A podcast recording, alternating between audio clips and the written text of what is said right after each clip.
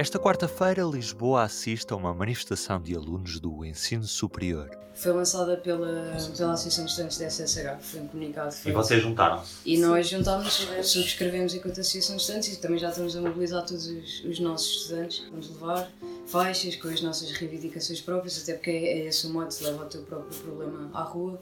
Uh, e nós, especialmente, é o que nós também temos visto, não só na nossa faculdade como noutras, que, que os problemas mais concretos que se têm sentido são mesmo os problemas concretos das faculdades. Mas quem são eles? Ok, eu chamo-me Mariana, sou neste momento da direção da Associação de Estudantes da Faculdade de Letras de Lisboa, sou responsável pelo Departamento da Cultura e por já é só isso. Eu sou o Nuno Marques, estou no primeiro ano da Faculdade de Letras e pronto. E eu sou Sara Gonçalves, estou também na direção da Associação de Estudantes de Letras, um, com o Departamento de Política Educativa um, e estou no terceiro ano de produção. A manifestação está marcada para a uma da tarde, junto à Direção-Geral do Ensino Superior, no Saldanha. Pede-se mais financiamento, mais residências, mais bolsas. Hoje foco-me no caso da Universidade de Letras da Universidade de Lisboa. De frente para a reitoria, é o edifício que aparece do lado direito.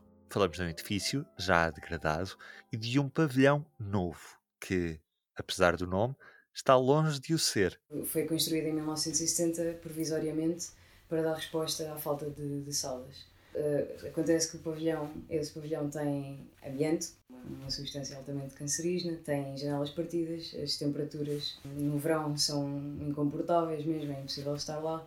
Uh, no inverno também, porque é um gelo, não se aguenta. Exato. Um, pronto, depois aqui no, no edifício principal nós temos falhas estruturais graves mesmo a nível horizontal. Desde o ano passado começaram, há, do ano passado ou há dois anos começaram a aparecer até um, pragas de ratos e baratas. Pronto, nós depois também não temos uma cantina social, por exemplo.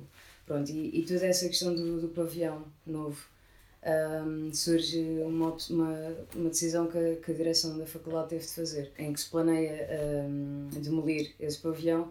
E quando isso acontecer, nós vamos deixar de, de ter aulas lá, pronto, porque vai ser demolido e vai deixar de haver espaço suficiente para todas as aulas que ocorrem normalmente.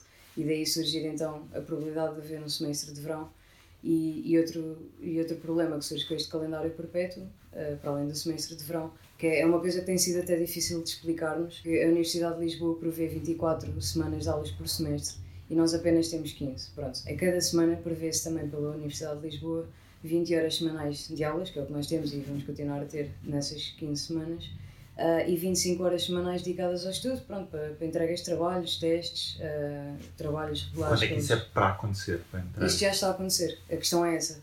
E nós próprios tivemos dificuldade em reconhecer isso, até que fizemos, até foi aqui a Mariana, fez um estudo muito mais aprofundado desta questão. E, e o que acontece é, essas vinte e cinco horas uh, semanais, que seriam divididas pelas vinte e quatro semanas, estão apenas, uh, ou seja, estão comprimidas mesmo. Sim, entre as quinze semanas. Como houve essa redução de nove semanas, nós temos que compensar a nossa carga de estudo, não é?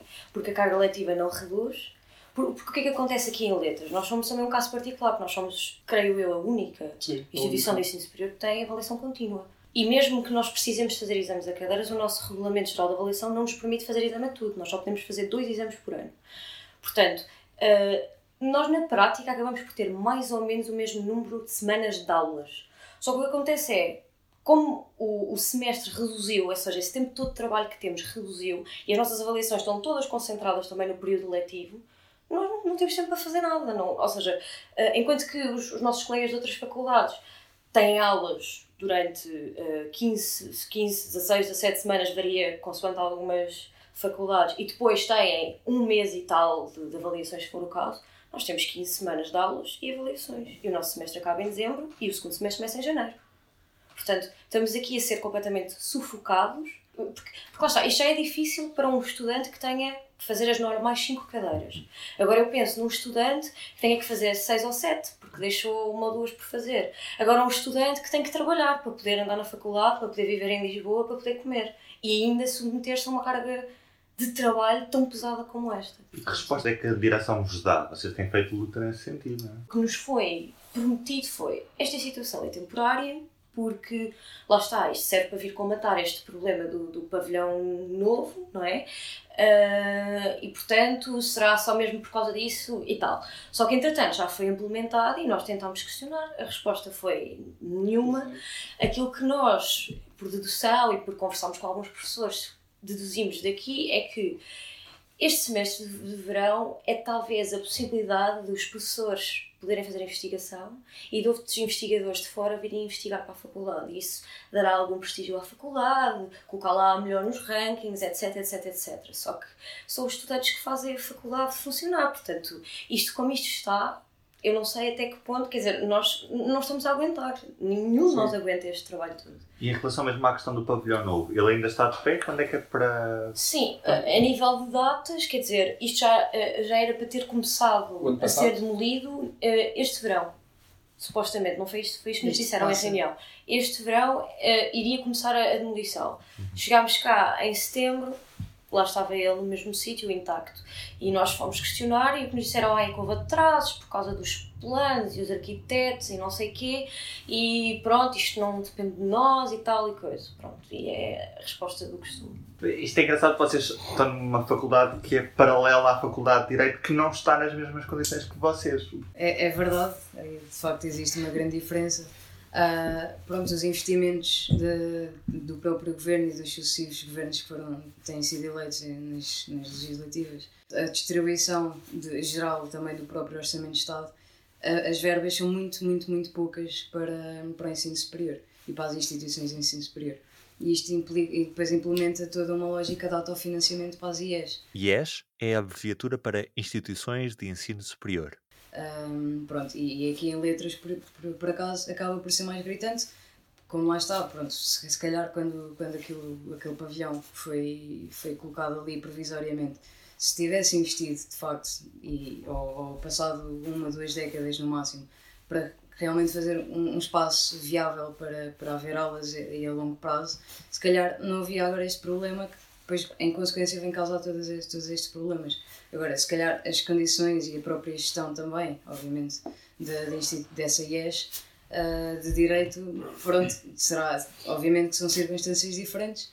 Uh, agora, no entanto, não, acho que não dá para comparar e, e reduzirmos apenas à questão de direções diferentes de, das faculdades, um, até porque elas também vão mudando de dois em dois, agora de quatro em quatro anos. Um, pronto, mas eles tão, têm também os seus problemas. Eles até saíram à rua também há um ano, cerca disso, um ano e meio. Mas foi por outra questão, foi por causa do Regulamento Geral de Avaliação, que também nos começa agora a, a, a implicar a nós. E assim, nós também levámos os nossos estudantes à rua, também para responder aqui um bocado à, à questão mais geral. Nós, enquanto Associação de Estudantes e, e estudantes da nossa própria faculdade, achamos que é a única forma, de facto, de nos, fazerem, de nos fazermos ouvir. Porque nós já falámos várias vezes, que, que, como a Mariana disse, com a direção da nossa faculdade, já reunimos uma única vez com o Ministério da Ciência, Tecnologia e Ensino Superior, o M C T E S, e o Ministério da Educação. A partir daí nunca mais também nos deram resposta. Ou seja, nós não conseguimos ter resposta através da diplomacia, e nós também sempre reconhecemos isso, apesar de acharmos que devemos sempre tentar.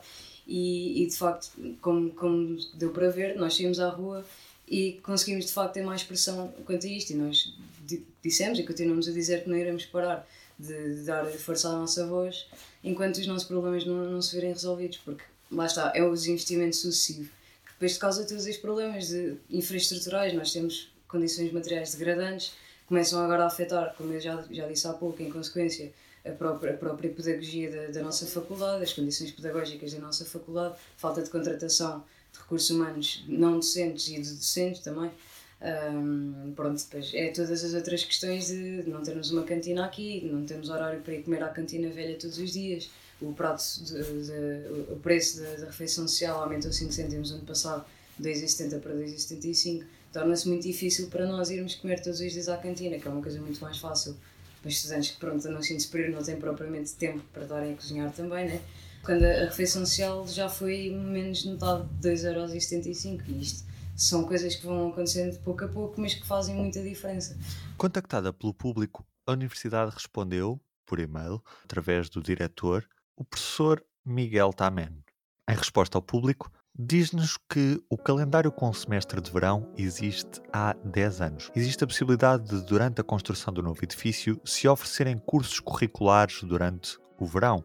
No entanto, nunca ninguém será obrigado a frequentar qualquer desses cursos, como nunca foi. O calendário em vigor desde dois mil e dezoito é desse ponto de vista idêntico ao calendário anteriormente em vigor.